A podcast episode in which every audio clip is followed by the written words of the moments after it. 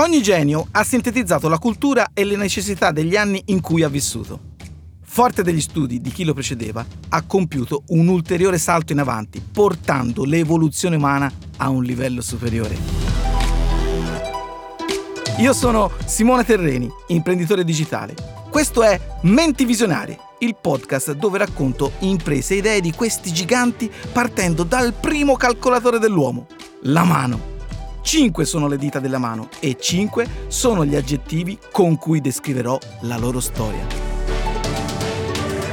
La persona geniale di questo episodio è nata a Vicenza il primo dicembre 1941 e ha contribuito ad espandere la mente di tutti i nostri computer. Sto parlando di Federico Faggin.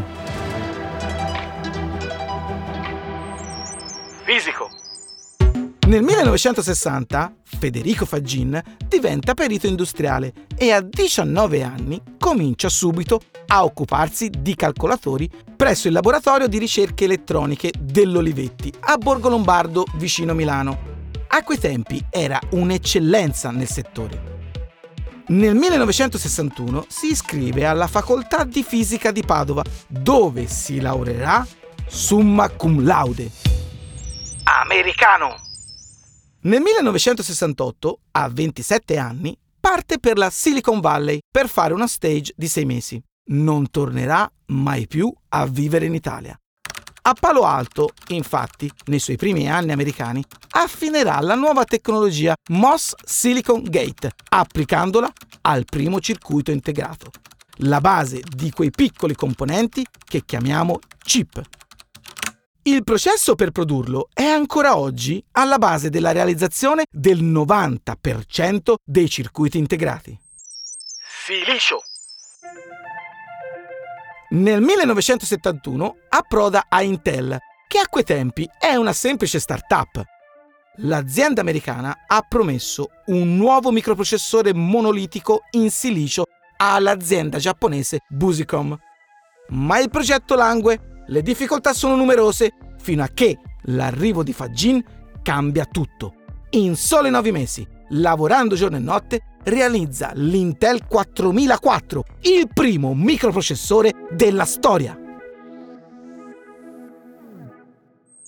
Intuitivo. Il microprocessore 4004 è destinato esclusivamente al calcolatore della Busicom, il cliente giapponese, che tra l'altro si ispira alla Programma 101, la calcolatrice della Olivetti, il primo personal computer portatile. Ma Fagin, intuendo le possibilità della nuova tecnologia, convince l'Intel a svincolare il microchip dal cliente giapponese e a metterlo in commercio. Intel, pochi mesi dopo, lo immette sul mercato con questo slogan. Annunciamo una nuova era per i circuiti elettronici integrati. Sarà un successo mondiale. Miniaturizzato. Federico Faggin, prima di andarsene dall'Intel, realizza le architetture dei successivi microprocessori 8008, 4040, 8080 Quest'ultimo è il progenitore dei processori usati ancora oggi. Terminata la sua esperienza all'Intel, fonda e dirige varie aziende, tra cui la Synaptics, che inventa i primi touchpad e i primi touchscreen. Grazie a Federico Faggin, il padre dei microprocessori, i nostri computer oggi sono diventati sempre più potenti.